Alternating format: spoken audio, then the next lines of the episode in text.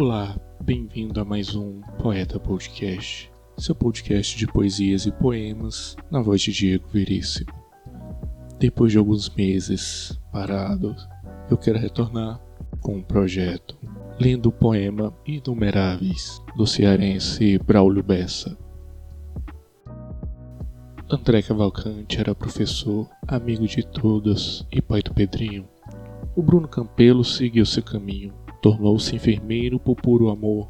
Já Carlos Antônio era cobrador. Estava ansioso para se aposentar. A diva Teresa amava tocar seu belo piano de forma eloquente. Se números frios não tocam a gente, espero que nomes consigam tocar. Elaine Cristina, grande para-atleta, fez três faculdades e ganhou medalhas.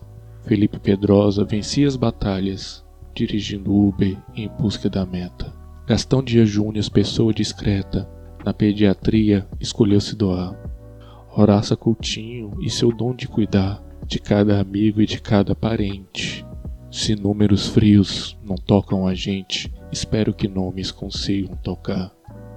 Irama Carneiro, herói da estrada, foi caminhoneiro, ajudou o Brasil. Joana Maria, bisavó gentil, e Cátia Silene, uma mãe dedicada. Lenita Maria era muito animada, baiana de escola de samba samba. Margarida Veras amava ensinar, era professora bondosa e presente. Se números frios não tocam a gente, espero que nomes consigam tocar. Norberto Eugênio era jogador, piloto artista multifuncional. Olinda Menezes amava o Natal, Pascoal Stefano dentista pintor. Curtia cinema, mais um sonhador que na pandemia parou de sonhar. A avó da Camille não vale abraçar. Com Quitéria Melo não foi diferente. Se números frios não tocam a gente, espero que nomes consigam tocar. Raimundo dos Santos, um homem guerreiro, o senhor dos rios e dos peixes também. Salvador José, baiano do bem, bebia cerveja e era roqueiro. Terezinha Maia sorria ligeiro, cuidava das plantas, cuidava do lar. Vanessa dos Santos era a luz solar, mulher colorida e irreverente. Se números frios não tocam a gente, espero que nomes consigam tocar.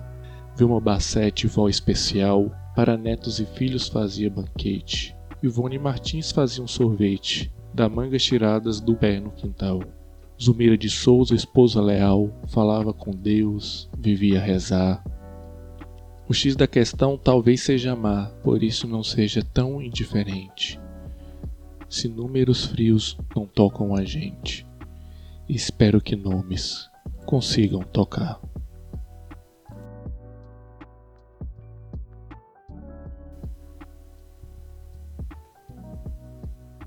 E aí, gostou desse poema?